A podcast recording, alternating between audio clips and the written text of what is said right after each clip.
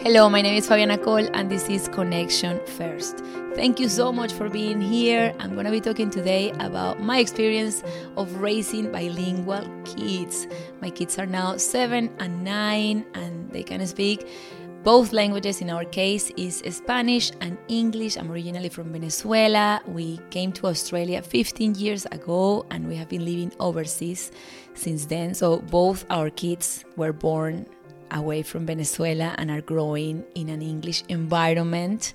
And we have always hoped that they will have the Spanish language as well is not something that comes naturally. You might think like, wow, if you're raising a child somewhere else and you're speaking one language at home and then they're exposed to the other language at school, that will, you know, simply happen. And it's not like that. I wish it was as easy as that, but it's a lot more. It's a lot of commitment and consistency, especially. Those two words are the most important ones on this. And for us, it was there are so many benefits that having bilingual kids. But for us, more than you know, raising a kids that have probably a better memory, they say, or that they will learn faster or be smarter. To be completely honest, yeah, that's great if raising a child that speaks two languages have many benefits but for us the biggest motivation was the cultural aspect being able to speak with our kids in our own language and also giving them that gift of having that second language I have mentioned here before how hard it was for me to learn English and how surprised I get when I hear myself recording this in English because I didn't learn a second language until after I finished uni and it was incredibly hard. Even when we moved to Australia, I was still like not really speaking English. So it was really hard and I I wish I have, you know, learned sooner. And if this is something that I can give my kids the, the option or the opportunity to have two languages and to learn when they are little that they learn everything faster, well, I would definitely go for it. But it's a commitment that you have to have, it's an intention that you have to have. And I see many families like us, even from our Venezuelan community here in Australia, that don't simply see that as something important or they didn't have that intention. And that's completely fine. Every family have different priorities, every family have different interests. And as a family, you need to pick your battles. So I totally get it. If this wasn't for you so far, you might be hearing this podcast because you have the intention to raising your kids bilingual because you are just a new parent, or you might be hearing it because you have older kids and you, you want to do it. You have the intention to change things and to do it this way. So you can always make changes around how you do things at home. And and I'm gonna be sharing today the three things that I believe has been huge. And i believe that it's the most important ones in raising our kids in two languages. And there are a couple of things that i want to clarify before i start. The first thing that i want to say is what i already mentioned is it's not easy. It's a lot of commitment. If you are starting this journey and you are feeling like oh my god i'm feel i feel like i'm telling my kids um, to speak to me in my language like constantly this is a lot of work it is don't feel that you are all alone. Like it is commitment. It's a lot of reminders uh, in a gentle way. I'm going to be talking about how and why it's so important to do it in a gentle way and don't create like an issue around it. But that's I feel it's important to say it. Like it's not easy. It's not something that comes naturally. As I said before, it's something that requires a bit more effort. And when you think about it, and you're an immigrant parent, it's like okay, parenting already has its challenges, right? Like for everyone. And then you add on top of that the fact of that being an immigrant parent uh, comes with its own challenges as well. And then you also add the factor that you want to teach your kids the two languages. It's like a lot and it might feel uh, overwhelming sometimes. But I feel it's worth it. I feel if we have the mindset and we are committed, it's easy for us as parents to keep it in mind and to remind our kids and to and be conscious about it at home. So that's the first thing I wanted to clarify that it is not something that comes naturally. We need to put our effort and commitment. The second thing that I feel it's important to to clarify is that in my case is we both my partner and I are from Venezuela and it's a lot easier. I'm not gonna say the opposite, like it's, and I need to explain that uh, to start with. I mean, for us it's easier because we are both from Venezuela, and at home we sit to have dinner, and it's in Spanish. Like everything at home is in Spanish between us, and that makes it easier when it's both parents.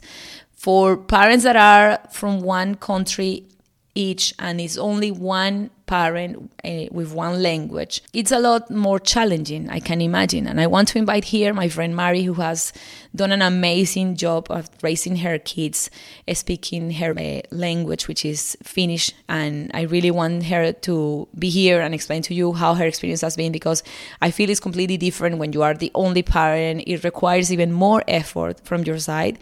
And, and that's a different story. But from my experience, I need to clarify that in our case, we are both from Venezuela. We both both speak Spanish, and our kids are we are raising our kids in an English environment in Australia. So also I want to say this. There are so many myths around raising bilingual kids and the most the, the, most important one that you hear often is people saying that that creates delays in speaking like the kids start speaking later and it has delays in the speaking um, when there is two languages that they are learning simultaneously. And I've done a lot of research because long time ago when my first son was in daycare i was told i needed to have him more days in daycare because he needed to like have more exposure to english because he wasn't speaking enough and yes he wasn't he wasn't a, a baby that was speaking super quickly but I have both experiences. My second son, my second child, was speaking super quickly, and it both have the same environment in, term, in terms of exposure to both languages at the same time. And when there is a delay in speaking, it's something related to the way they are reaching milestones. It's not related to the two languages that they might be exposed to or if they are exposed to just the one language. So I'm going to leave a couple of links in the in the podcast notes because I'm not going to get any further. I'm not an expert here. I'm just telling you my experience with my two boys who are now bilingual. They can speak and switch from one language to the other very easy and I'm just going to share here my experience and what I have noticed over the last years have been helpful and but i wanted to mention those things. Like first one that we are both from venezuela so it's two parents speaking the same language which is helpful. So let me tell you the three things that i believe has been very important in raising kids with two languages and for them to be able to speak both languages very well now that they are a bit older. The first thing that i need to mention that i believe is super important is to only speak to your kids in your language and being very consistent with this. And it might sound obvious because you say, well, if you have especially younger kids, you're like, well, yeah, I'm, I'm always speaking in, in my language to my kids. And, and that's easy when they are little. As soon as they started to be older, I believe it, it's more of a challenge because there are some expressions that you might feel tempted to use in English to help them understand you easier, easily. And I feel it's really important to be consistent and to keep your language only in, in the language that you are teaching your kids. And we all do it. I, I make mistakes constantly and I try to keep it in mind and be conscious and, and avoid them, but it, it happens and we try to be very consistent in the sense of like we both speak to them only in Spanish. It works both ways. So you speak in Spanish and you're hoping for them to answer to you in Spanish as well. In our case, it's Spanish, but it might be a different language for you, obviously. And and this is super important because there are two scenarios that could happen. First, your child could be replying to you or answering to you in English because they don't know the word. And if you realize that they don't know it, you give them an opportunity. It's like, what do you mean? And then they try to think about it. If you see that this is not happening, that they don't know the answer because they might be new words for them that they don't know, then you go and say, "Oh, you meant the fridge," or whatever it is that they're saying. If it's the other scenario that could be why they are replying to you in English is because they are being lazy, they just feel that they want to reply in English because, you know, it's the the go-to for them. It's what they speak with friends and at school. And if that's the case, then you go, it's like, sorry, I, I missed that. Can you repeat? And my boys are older now, they both know that I don't speak English. I sorry, they both know that I do speak English. I'm speaking in English right now, but they both know that I speak the language, and still, it always works because that's my way of telling them please, can you reply in, Spanish? But instead of saying that, I just say, sorry, what did you say? I missed that. I didn't understand. And they would translate it for me straight away. It's an effort that we need to make. Many times we are busy and we want to, you know, let go. But we need to be very consistent and try to always remind them to answer to you in Spanish or in your language. That's super important as life gets busier. It's more challenging, but it's something that, especially the first years, I believe, and always in general, is important to remind them and to remind yourself to, to do it. The second thing that I believe has been very helpful in our case has been always been reading to our kids in Spanish, in our language. Like we always translate the books. Reading has always been an important part of our routine. We every single night we we used to read to our kids and these days they read to us because now they both read their books and chapter books and they love reading to us and showing us and so, but even when they started school and they started to pick like book series that they wanted to read and, and they were asking us to read still, we were translating those and it was more challenging, but we did it.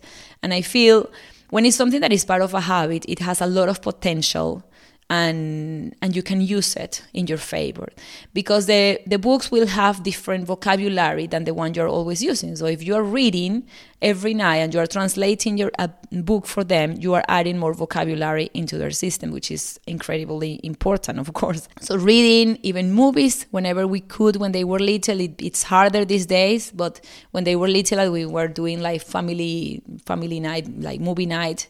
We try sometimes to do it in Spanish, but I feel the books have been super important because that was the starting point. And the third one is all about picking your battles. And this is already a battle that you have chosen to to to fight, right? Like the I'm gonna be committed to teaching my kids the two languages. So, but within this battle, you need to pick your battles because there will be moments where you need to simply let go and you need to realize what's more important for you. So, for example, let me give you an example. The dining table and the car rides are always in Spanish. That's something that we will always be like, hey guys, Spanish, hey guys, Spanish. As many times and as we need to, we are gonna remind them to please speak in Spanish when we are together as a family. But we had to let go one battle that we were fighting before, and it became an issue, and it was so hard. And we said, you know what, we're gonna let it go, which is the siblings' relationship. Our kids used to speak when they were little always in Spanish. Amazing. Even if I was walking to the room and they were playing, it was in Spanish. But when my second child started school one year ago, a year and a half ago, they were in a different environment together. Sometimes after school, they would stay with friends and they had many friends in common. They would play, and the games were sometimes role play, and they were, you know, playing as a character and imitating that character. And that character for them was in English, and the friends were playing in English, and they started to speak and play more and more every time in English between the two of them. And my husband and I were intervening many times like, hey guys, we always try to be very gentle in the way we remind them. We always try not to create an issue or to be like, you know, telling them off about it. Never. It's always been very, very casual. But with the siblings, we started to be very frustrated. It's like, guys, Spanish, guys. And I would be, you know, in the garden and they would be in the trampoline. It's like, guys. And at some point, we had to let it go and we have to say, you know what? This is gonna play against us. We need to respect their individuality. We need to respect that that's their own world, their own relationship, and we let it go. If they are in the trampoline and they are playing and they are into their in their own world, I don't intervene anymore. I let them play in English. If they are in the dinner table and they look at each other and say something between them in English, I do intervene and I say, "Hey guys, Spanish in the table, same in the car." But you need to pick your battles because otherwise you're going to create an issue and it can play against you. So this point only applies to specific circumstances and to the way that you remind them. But I would never suggest this to speaking to your kids you will always speak to your kids in your language. That's not a pick your battle point. The pick your battle is, you know, the circumstances at home and the, the moments you prefer or avoid to remind them about the second language. But I need to be very specific here. You do always speak to them in your same language. With that, there is no fights to pick or anything else. You simply speak always in the same language. So those were the three points. Let me go back. The first one, yeah, what I just said always speaking in the same language. Be very consistent and hope for them to reply to you in the same language as well, in your language. So if they don't know the word, you ask them. If they can't find the, the translation in their system, you tell them. If they are simply being lazy and they are just replying in English because they want to, you say, What? Sorry? And you ask them. Even if you're busy, try to be very consistent with this. And I said it at the beginning this is not easy, but I'm, I'm sure we will benefit from this. And it's an incredible gift that you're giving to your child. and the second one was reading books in Spanish, translating it to your language is really, really helpful. It will add vocabulary, and it, when it's something that is part of the routine, is a great way to add some extra moment in that language throughout the day. And the third thing that I mentioned that was super important was picking your battles in the sense of trying to be very gentle and not create an issue around it or um, or creating like a task or telling them off. So you need to pick when you want to remind them to speak in Spanish or your language and when you need to just let go and respect their individuality and their own world with friends or with in this case siblings. So those were the three things that I believe have been super helpful for us. I hope they were useful for you. I would love to hear your feedback. Please let me know. You can reach out to me on social media or by email. I'm gonna leave everything in the podcast notes. And as I always say, we're all doing the best we can with the tools and the information we have. And I hope this was helpful. Thank you so much for being here. I'll see you next week.